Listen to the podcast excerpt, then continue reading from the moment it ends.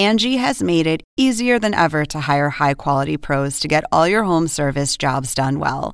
Just bring them your project online or with the Angie app, answer a few questions, and Angie will connect you with local pros who match your specific needs. Or book a service instantly at an upfront price. So join the millions of homeowners who use Angie to care for their homes and get your next home service job done well. Download the free Angie mobile app today or visit Angie.com. That's A N G I.com. Tonight, straight from the source, a federal judge denying Donald Trump's long bid for a trial after the election, instead, scheduling it two years sooner than the former president had wanted, and right on the eve of one of the biggest dates on the political calendar. Plus, a risky move by his former chief of staff, Mark Meadows, taking the stand for hours in his own defense, offering his explanation of that phone call now at the center of the Georgia case. And prosecutors in Spain tonight launching a criminal investigation after that unwanted kiss at the World Cup and a strange new development. I'm Kaitlan Collins, and this is The Source.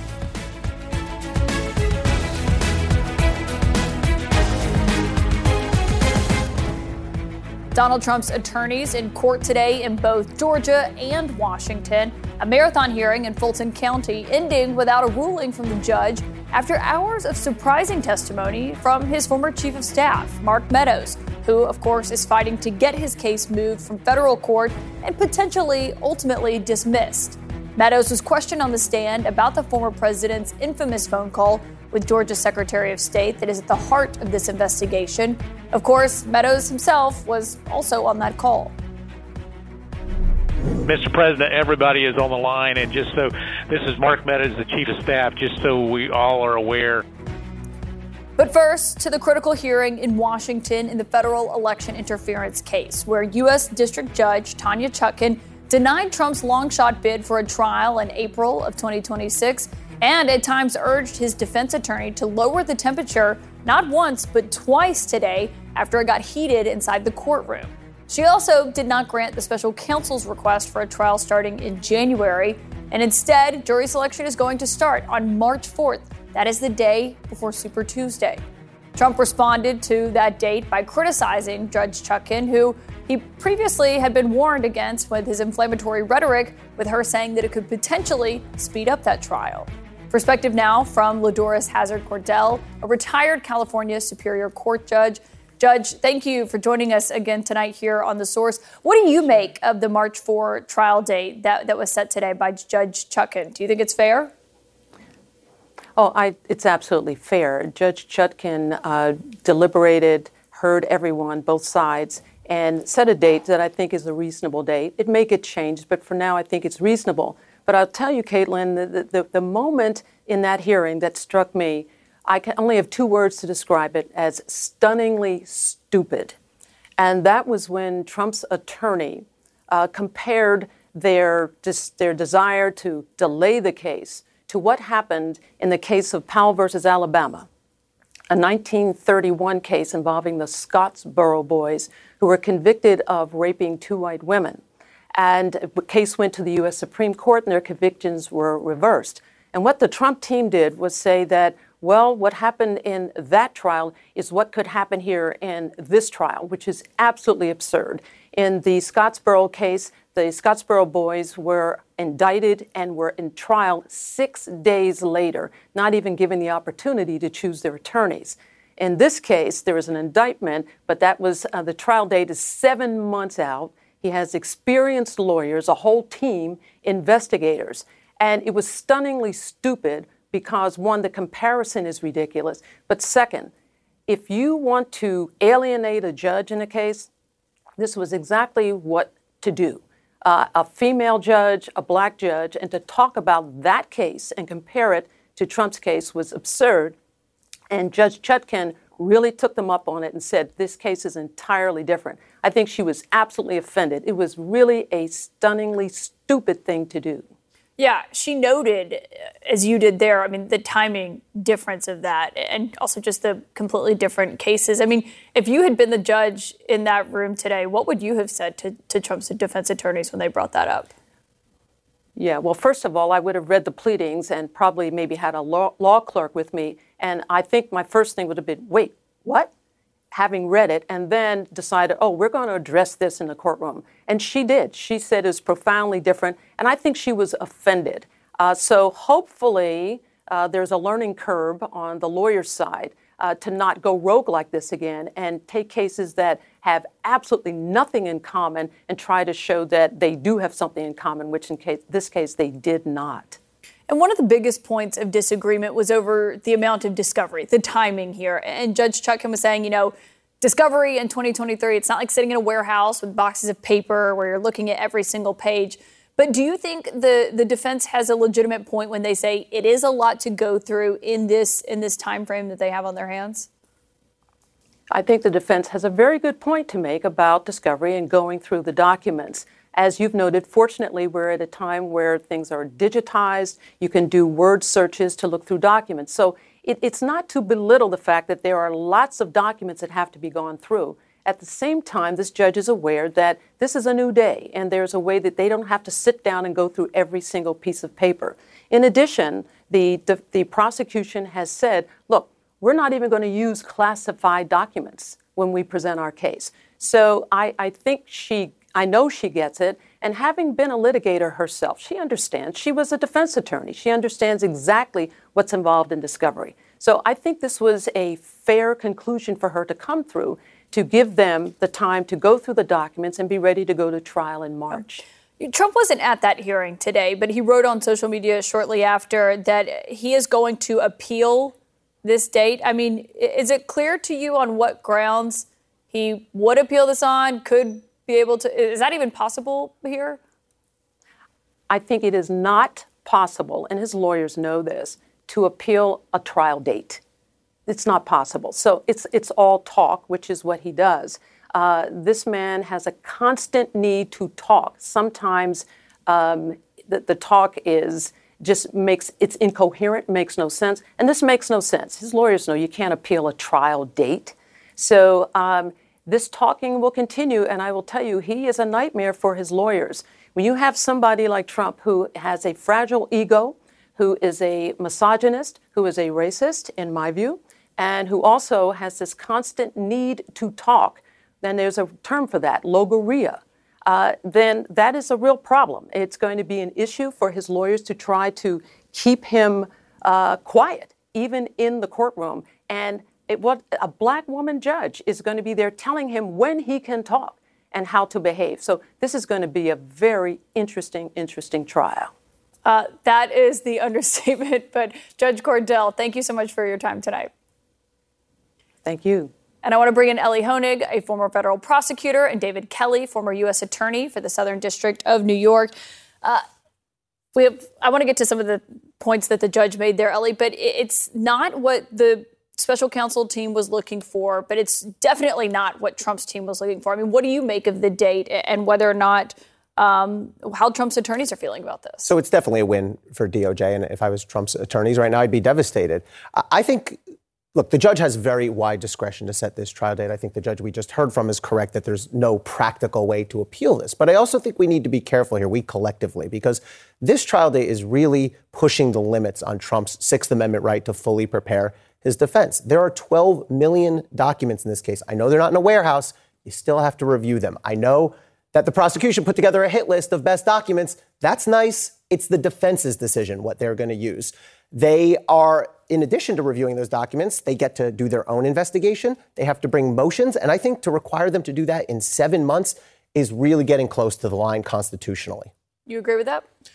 Yeah, I, I look, there's a couple of different ways to look at this. I, I, think that's a fine argument that Elie makes, but I also think that um, the prosecution has made a really good case here as to how they can proceed in a prudent way and in a fair way. Um, and I think they can do it. I, look, I also think, frankly, that while this trial date is cut and you know set in stone, it's probably going to get pushed. Most trial dates do. Why, how far do you think it'll get pushed? I don't think we'll get pushed too far. Um, I think we'll still get before the election, but I think that's still an aggressive date, and I think that um, there's still a lot of flex.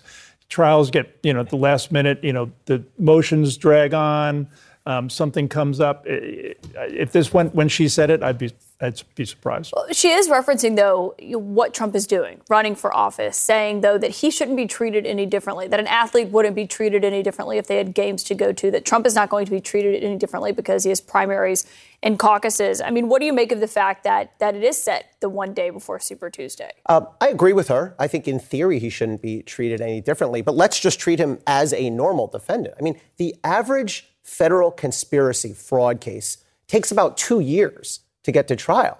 Um, forcing him to trial in seven months is actually quite abnormal. It's not entirely unheard of, but yeah, I'm not. I'm not moved by the fact that he's running for office. I do think let's be honest, the judge and DOJ is very much thinking about the election date. I mean, they're not going to say it. DOJ is certainly going to religiously avoid saying it, but they're aware that that trial date's there and they're trying to get this trial in before the election. I don't think there's any question about that. So I think there's a little bit of intellectual dishonesty happening here. Oh, we can't think about the election. Of course they're trying to get this in before. You're saying that by saying it's not political, that it is still a little bit yeah, political. They're obviously trying to get it in before November. I mean, let, us be real. There is reporting though that Jack Smith was sitting in the room today. He wasn't. He didn't speak. It was the other prosecutors who were the one that, ones that were making their argument. But he was taking notes. I mean, what do you what do you think he's taking notes of, paying attention to what Trump's defense look, is saying? Look, look, at the end of the day, the buck stops there and he wants to make sure he's really plugged in. He's supervising this case, and he wants to. He owns it. Um, so, you know, I think he's doing what any.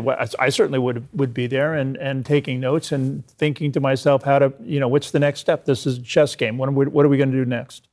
John Lauro was making this argument saying, when he was arguing that it's moving too fast, this is Trump's defense attorney saying that, you know, I don't know that I can, you know, do my best essentially. Did he seem to be setting up an argument oh, where yeah. if there is a conviction, they'd be making an appeal that they didn't have time to get ready for this. We've both seen this uh, for sure. Defense lawyers will do this. They, it sounds counterintuitive, but defense lawyers will say, Judge, I cannot give effective assistance of counsel to my client under these conditions. They do it not infrequently, and they do it precisely for that reason. They're trying to make a record so that if it goes up on appeal, they can say, look, the lawyer warned everybody he wasn't able to do his job. But with this timeline, if that is what happens, could this conviction stand if there is one? Yes, and I think the government has made a really good good case for how they why they can proceed as soon as they can. Um, they provided all this stuff. I mean, the number, the volume that have been have been produced in discovery, I think, is a little misleading because a lot of it is public re- public records, stuff that's been available for a long time, Truth Social stuff that they know.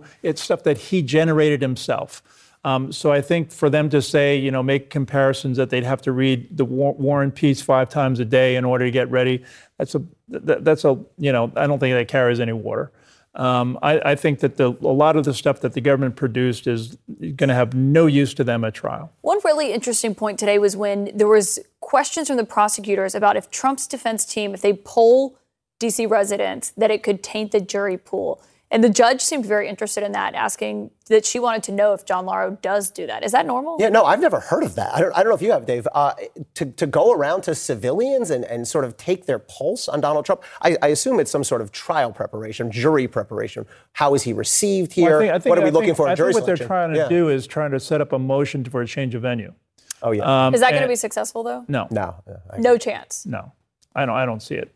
I mean, look, what, what their argument is, is that um, District of Columbia voted overwhelmingly um, for Biden. Um, and, you know, so, but this is not a political, this is not a campaign, this is not an election. This is whether or not jurors, notwithstanding what they know about the defendant, can still be fair and reasonable and consider the evidence um, through a, pris- a, clear prism without any sort of prejudice or bias. It's not if they're going to vote for the guy, they don't have to like him, they don't have to vote for him, they just have to be true to their word, true to their oath, to look at the evidence clearly and, and make their decision based only on the evidence. David Kelley, Elie Honig, thank you both. Coming up, Trump co defendant and former top aide Mark Meadows, who we just referenced, surprised the room today when he took the stand in Georgia. You can see the court sketch here. It's a risky move to move his case to federal court, but what it could mean for everyone if he succeeds. And also tonight, a potentially life threatening storm is headed for Florida, expected to strengthen into a hurricane where and when it's expected to hit.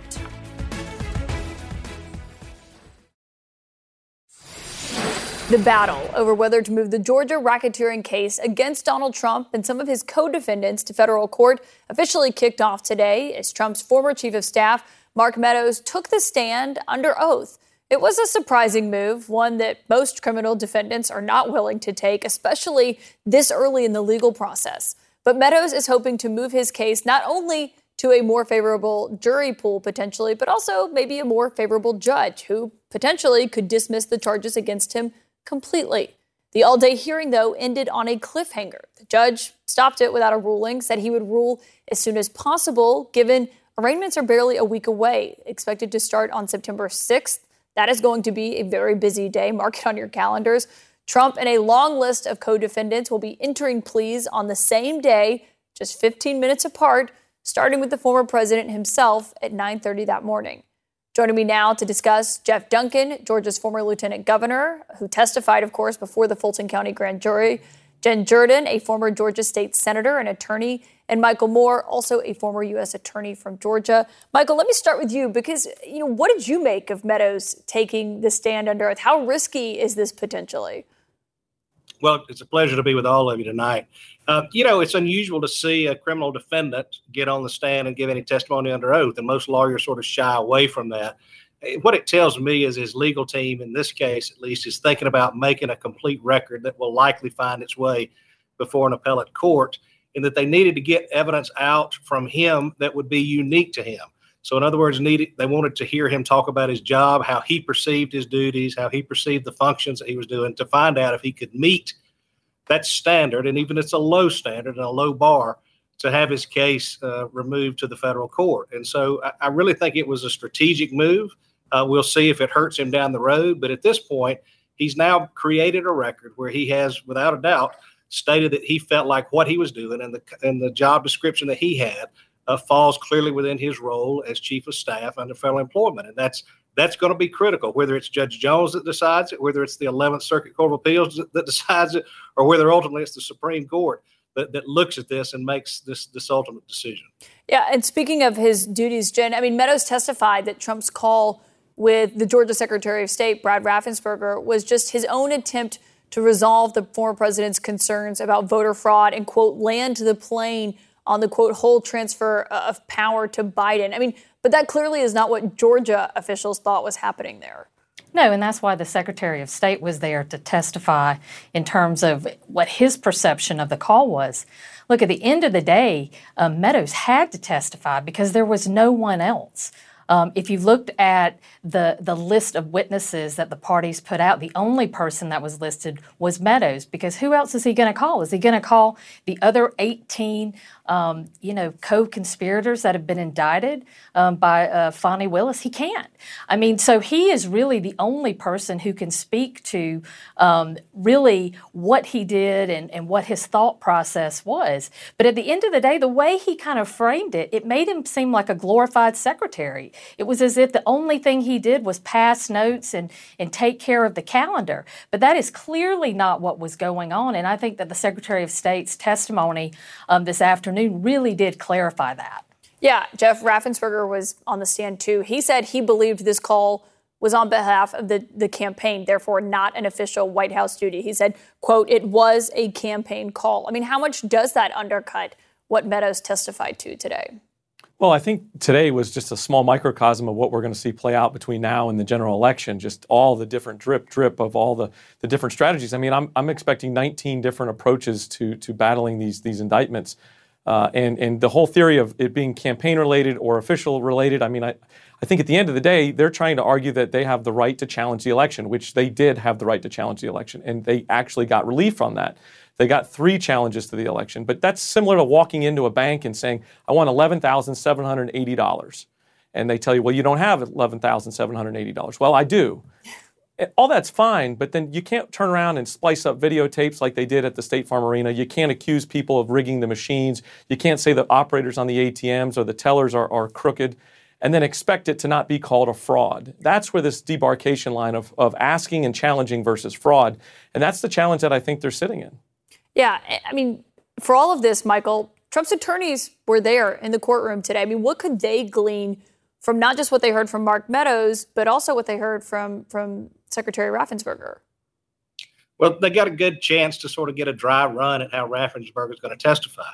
They also got a sneak peek at some of the the, the arguments that the government's going to make, uh, both to the motions that will be forthcoming on behalf of Trump and also uh, how it may go at trial. Remember that a president and vice president are not subject to the Hatch Act provisions, which is what we've been hearing about, whether or not you know that this was some kind of illegal campaign activity. And Meadows was acting on behalf of the president. And so the judge is going to have to look and say, well, 154 of those 157 overt acts that the district attorney has alleged were part of the conspiracy were done while Trump was a sitting president of the United States. And so, how does that play into Meadows' job? And Trump's lawyers had a chance to hear this. They'll now know what to expect from Raffensperger. They'll know he's going to say it's a campaign call. They'll know about the arguments on whether or not, you know, they think this is some kind of campaign violation on Meadows' part or otherwise but it really gives them a, a very brief, and it's very brief, frankly, uh, preview into the case to come. Um, and, and I think it also tells us that we will have a number of versions uh, circling around, both in the interpretation of the telephone call, and even if you listen to that call where Meadows says, "This is the chief of staff," and apparently they're calling from the Oval Office, mm-hmm. or uh, you know, it's an it's a unique introduction. Uh, clearly, he didn't say this is the Trump campaign. Now, whether or not that's dispositive to the federal judge, I doubt it but it's but it's a piece of information that'll get put into the mix as they decide how it should move forward and may be compelling to an appellate court. Yeah, and one thing that he was repeatedly asked by prosecutors, Jen, was about why he visited that Atlanta facility where Georgia officials were auditing ballot signatures.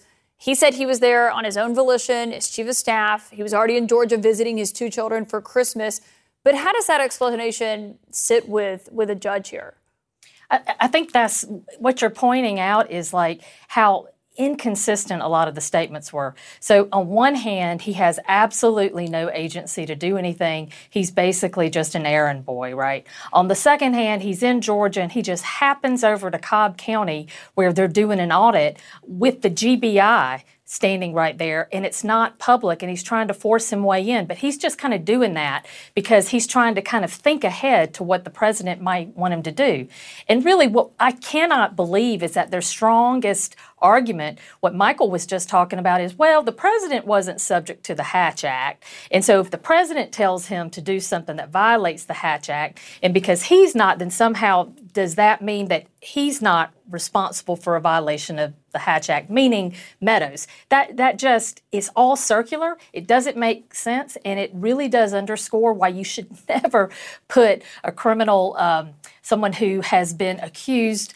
of, of, of criminal activity like Mr. Meadows, on the stand under oath, especially this early in the case.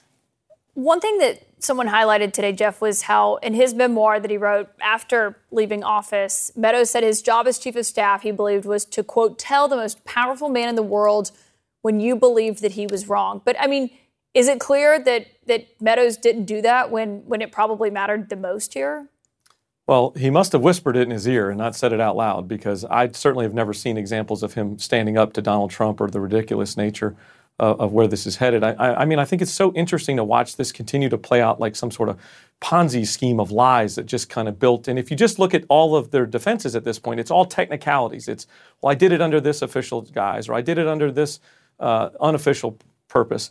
The reality is nobody's doubling down on the facts, right? We're two and a half years into this, and I think that's the biggest hurdle they're going to have to climb. When you go on a two plus year crime spree from coast to coast, this is what, you know, a lot of folks are complaining about the calendars. When you have four trials to have to compete with on a calendar, you're not going to be able to, you know, skip certain days because it's your birthday or skip certain days because you got a nail appointment, right? You're going to have to actually go face the music, and that's really what what's playing out here.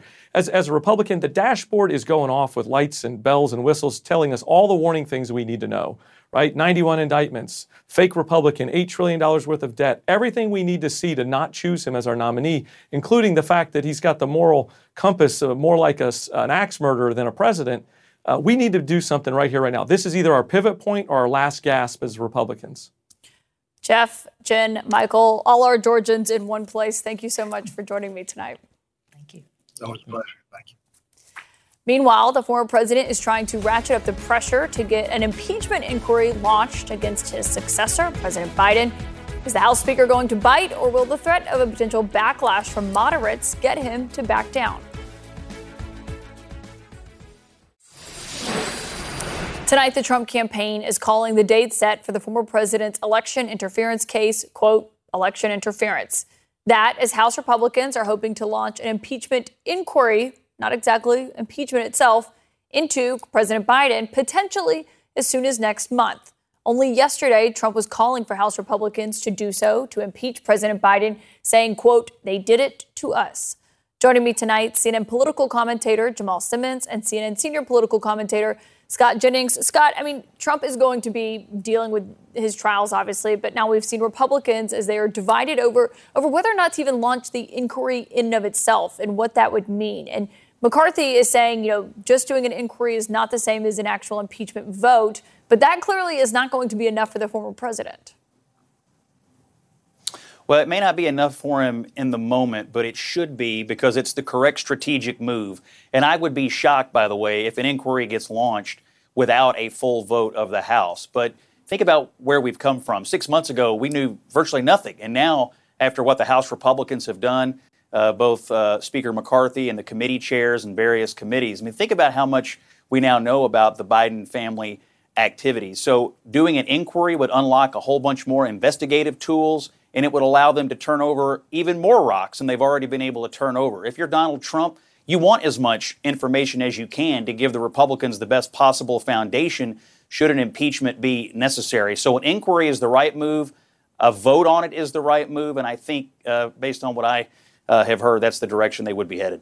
Yeah, but they still haven't found anything or, or produced anything that has tied it directly to, to, President Biden, as they've alluded. And Jamal, I mean, our reporting is that some Republicans are, are not convinced that they have uncovered evidence of high crimes and misdemeanors, which, of course, is the bar for impeachment. So, I mean, how do you see it? Do you see it as with Trump's post saying, you know, they did it to us, we should do it to them, is a sense of retribution?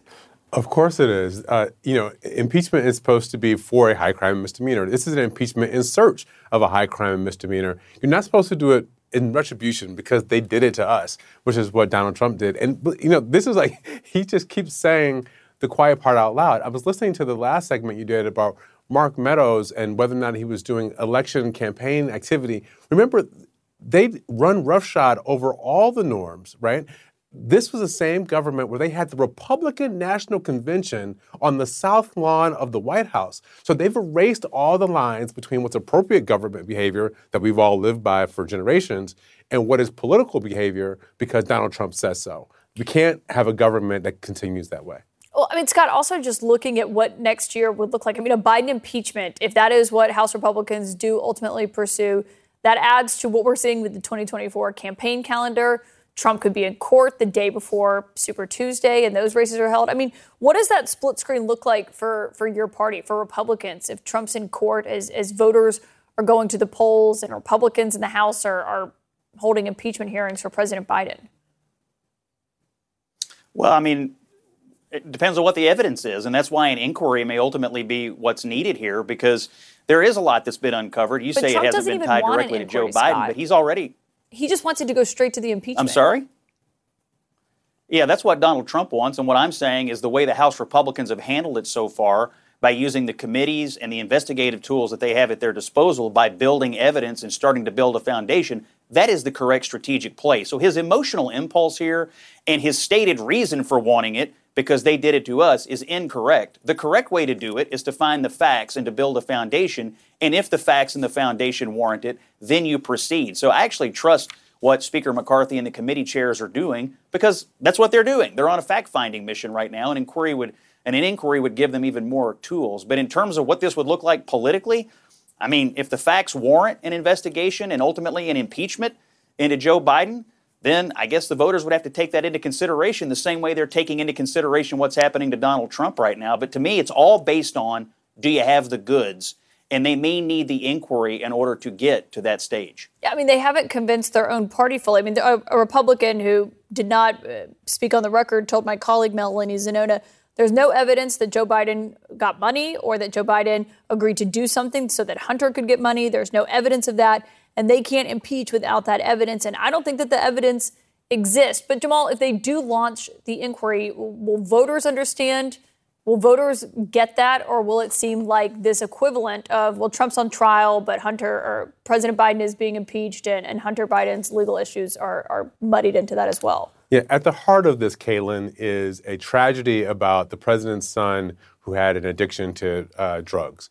And through that addiction to drugs, he made a series of bad decisions. The president admitted that. He said it, the, Hunter Biden was going to go to court and admit that. People around America know what happens when you have a family member who's addicted to drugs and how painful that is for everybody. So, what we cannot do is have a government impeachment because the president's son made a series of bad decisions and perhaps misrepresentations. I think that's, that's the problem here. And let's just keep one more thing in mind.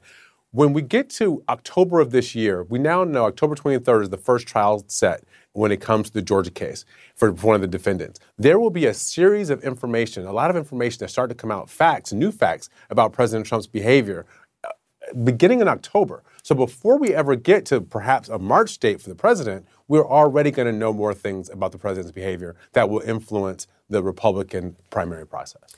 He might already have it locked up by Can then. Can I just respond to that real quick? I, yeah, go ahead, Scott. I, can I? Can I just? I, I'm sorry. The, the idea that this can all be waved away because Hunter Biden was a drug addict who made bad decisions completely absolves what we know about Joe Biden, who has repeatedly lied about what he knew about Hunter Biden's activities, about his involvement in Hunter Biden's activities, about the fact that he was apparently on phone calls, about the fact that Hunter Biden was getting millions of dollars from shady people overseas. All of this cannot be waved away by having an addict in your family who made bad decisions. He was the vice president of the United States. He's now the president of the United States. And I'm sorry, but he has to go to a higher standard than simply waving all of this away. You do not hire Hunter Biden for tens of millions of dollars so Joe Biden can talk to you about the weather on the telephone. Nobody believes that, and that's why these investigations are serious, more serious than you're making them out to be. Kaitlan, let's just remember one thing. Hunter Biden was a private citizen. Donald Trump hired Jared Kushner, who could not get a permanent security clearance because of his affiliations and some of his business dealings. So he was in the White House. So this isn't about. let's just have some parity here. Is about Hunter how we Biden in the White about Jamal? Is Hunter Biden in the White House? He was not in the Does White House, in which the is why House? why are we having a conversation Is he- about I'm- Hunter I'm asking you, has we he been didn't living a in the White conversation House? about Jared Kushner? Did you want to have an Did you want to have an He's impeachment White House. inquiry You can- based they on know, Jared they know. Kushner's tell 'em. uh, He's in the this Okay, inability to get let's- a, uh, a security Hold on clearance? here, because there are there is a way to say you have questions about what President Biden knew, and people have asked those questions to him. And uh, of course, you can look at his past comments there, Scott. But Hunter Biden does not have a taxpayer-funded job. There are different situations here, in that sense, uh, of saying just because he's Uh, attending he- a state he dinner and at the White copious House, it's amounts not of the time same. in the White House. He fought. Right, but he- it's not the he same as having a flew all over taxpayer-funded job in the White Air House like Force Jared Kushner did. Is, was my point. He wasn't negotiating Middle I East mean, peace I, I, and then look, raising money from Middle East say that from Middle Biden from does Middle not East have uh, does from Middle not East have tremendous influence over his father. I don't think anybody buys that. Jared Kushner was does. negotiating Middle East peace and then raised billions of dollars from Middle East uh, sovereign wealth funds. Jamal Simmons, Scott Jennings, thank you for that robust conversation. Uh, we'll have to leave it there. Thank you. Ahead, there is new surveillance video that has just been released, in the racist rampage that happened in Jacksonville and left three black victims dead over the weekend. We have new details that we are learning about the shooter tonight when we return.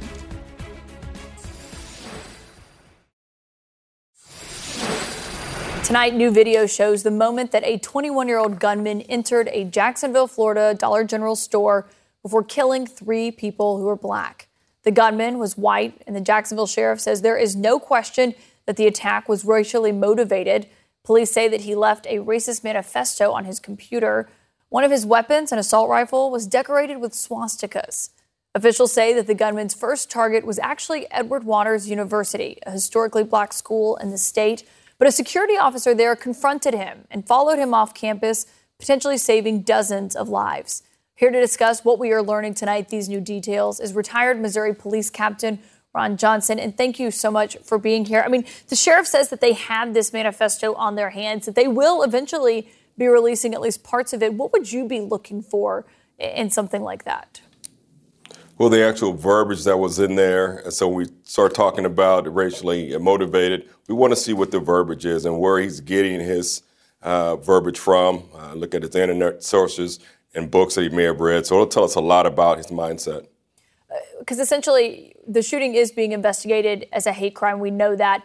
What evidence beyond just the verbiage would they be needing to look for to make sure that it could be categorized as a hate crime? we may look at uh, other people that he may be in contact with, other groups he may uh, follow. And so I think we'll look at all those things, and it'll tell law enforcement a lot about uh, the mindset that he had on that day uh, and, and his thinking overall. The, the sheriff said that when the shooter was 15, he was held under the state's Baker Act. And for those who don't know, it, it allows people who pose a risk to themselves or to others to involuntarily be detained for potentially up to 72 hours. And normally, people who are detained under that act cannot buy firearms, but both of his guns were purchased legally, we now know. I mean, what questions do you have either about, about the strength of red flag laws or the concerns that even if the warning signs are there, that sometimes they could be missed or this still ultimately happens? Well, I think there's a lot of things that are in place, a lot of systems in place, but a lot of times they don't talk to each other. And we have to make sure all these things that are in place, uh, they connect. And that's, you know, our, our uh, politicians, our lawmakers have to get together and make sure all these things connect so we can prevent things like this. Yeah, and I mean, part of that is it's a pattern, I think, and that's what what concerns people because we have what happened here, and officials there saying it's clearly a hate crime. In Texas earlier this year, the neo Nazi, the shooting there. In Buffalo, the white supremacist who opened fire in the Tops supermarket. The FBI says hate crimes have actually risen 12% in 2021, uh, the majority targeted because of their race. I mean, are there questions, are there limits to what law enforcement can do uh, about people who are considered lone wolves that are very clearly motivated by hate? Well, I think from a law enforcement standpoint, uh, many agencies have uh, officers, and that's their job, where they look on the internet and they're looking for these lone wolves. Uh, but it is tough. But I think we have to depend on our, our, citizens, our family members, and just like the college there in Florida, the students alerted the uh, law enforcement officers. So we have to make sure that we're diligent in, in those efforts around reporting. Captain Ron Johnson, thank you for joining us with your uh, perspective on this, which is, uh, of course, perfect for this. Thank you. And tonight we remember the three victims of that shooting in Jacksonville, and we are thinking of their families. Coming up, protests are growing for calls for Spain's soccer chief to resign and a criminal investigation into that forcible kiss at the World Cup. We have new details on that investigation. Spanish prosecutors have now opened a criminal investigation into that country's Football Federation president, Luis Rubiales, after he forcibly kissed the World Cup soccer champion, Jennifer Hermoso. The calls for Rubiales to resign have only grown louder. And today, Spain's regional soccer chiefs held an emergency meeting where they unanimously called for him to step down. He has said the kiss was consensual, but Hermoso has said she felt violated and that she never gave any consent whatsoever. His family tonight is sticking by him. Earlier today, his mother locked herself inside of a church and said that she will starve herself to protest how her son is being treated. Joining me now, Cari Champion, a CNN contributor and host of the Cari Champion Show. Cari, I mean, when you look at this, how do you see this ending? Uh, well, first off, I don't even know how we got here. Eight days later, and we're not even talking about a historic win for the Spanish World Cup team for the women. I see this ending to your question with Rubiales. He must resign. The players said they will not play unless he's gone. The administration is against him. They opened a criminal investigation. And this shows that something else is happening in this country in real time. Kaitlan, it's there. And I heard a government official say this it's their Me Too moment. Yeah, that it's it, it, does seem like this moment of a reckoning, and that it's become bigger than just this one incident because it, it, it's kind of set off this this debate about feminism, about equality, about harassment. I mean, what do you make of the fact you do note that they they had this big win, but it's become more than the win. It's become more about you know how they've been treated for years. This wasn't just a one off kind of thing you you nailed it you said it exactly correct that culture to their to their admission uh, has been very much chauvinistic in a lot of ways towards the women and machismo. And right now, what we're witnessing in real time, with this just being the example, Rubiales is of the school of that's the way it's always been done. Employee can can kiss the employer. What's the what do you mean? What's the problem? And he is realizing in real time that's not what you do anymore, not on a world stage, not with everyone watching, especially in a huge event like this. And you must conduct yourself differently. If he had apologized, simply said I was wrong and was really contrite, he would have his job, I believe. But he has to go now. I had the same thought today about how he's handled this. I mean, he has been very defiant, not defying that he did what he did, but defying, you know, that it, he's claiming it's uh, that it was consensual. And instead of, you know, taking into account that very clearly how a large group of women feel about his treatment of them, he has continued to be defiant. I mean, how much longer do you think he can he can do that? Uh, you know, I, what was weird to me is that there's no one in that country that can remove that president from his position. I'm, pr- I'm pretty sure they're going to rethink this because the reason why he's being so defiant is because he's being told quietly behind closed doors, you, you've been the most successful president that we've had. They can't lose you. And now he's playing this game of checkers while the world is playing chess. He's going to have to acknowledge that what he did is no longer acceptable, no matter what he thought he was doing. Because in his mind, it was like, oh, joyous. I just gave her a kiss. It's not a big deal. And everyone's like, wait, what is employers don't kiss their employees? Here's the PSA, sir. And now we're going to see him lose his position, quite frankly, probably his career, because they're making him the example. Yeah, the women on that team. Cari Champion, thank you. Thank you. Ahead, evacuations have been ordered along the Gulf Coast of Florida as Tropical Storm Idalia is churning ever closer, expected to strengthen into a dangerous hurricane. How dangerous? We'll tell you the latest on its path next. Tonight, the state of Florida preparing for Idalia, the storm that is expected to strengthen into a major hurricane before it makes landfall Wednesday along the Gulf Coast. Right now, it's some 20 miles off the western tip of Cuba and it has sustained winds of 70 miles per hour. But forecasters are warning that Idalia could become a Category 3 storm before it hits Florida's Big Bend from Tampa to just south of Tallahassee. Officials say that some areas of the Gulf Coast could see 10 to 12 feet of storm surge and that mandatory and voluntary evacuations have been issued for at least eight counties on Florida's west coast. We have continued to monitor it and will continue to update you as that storm progresses. Thank you so much for joining me tonight. CNN Prime Time with Abby Phillips starts right now. I'm Dr. Sanjay Gupta, host of the Chasing Life podcast. In honor of our 10th season, we want to hear from you. Leave us a message at 470 396 0832 and tell us how you chase life. It could be used on an upcoming episode.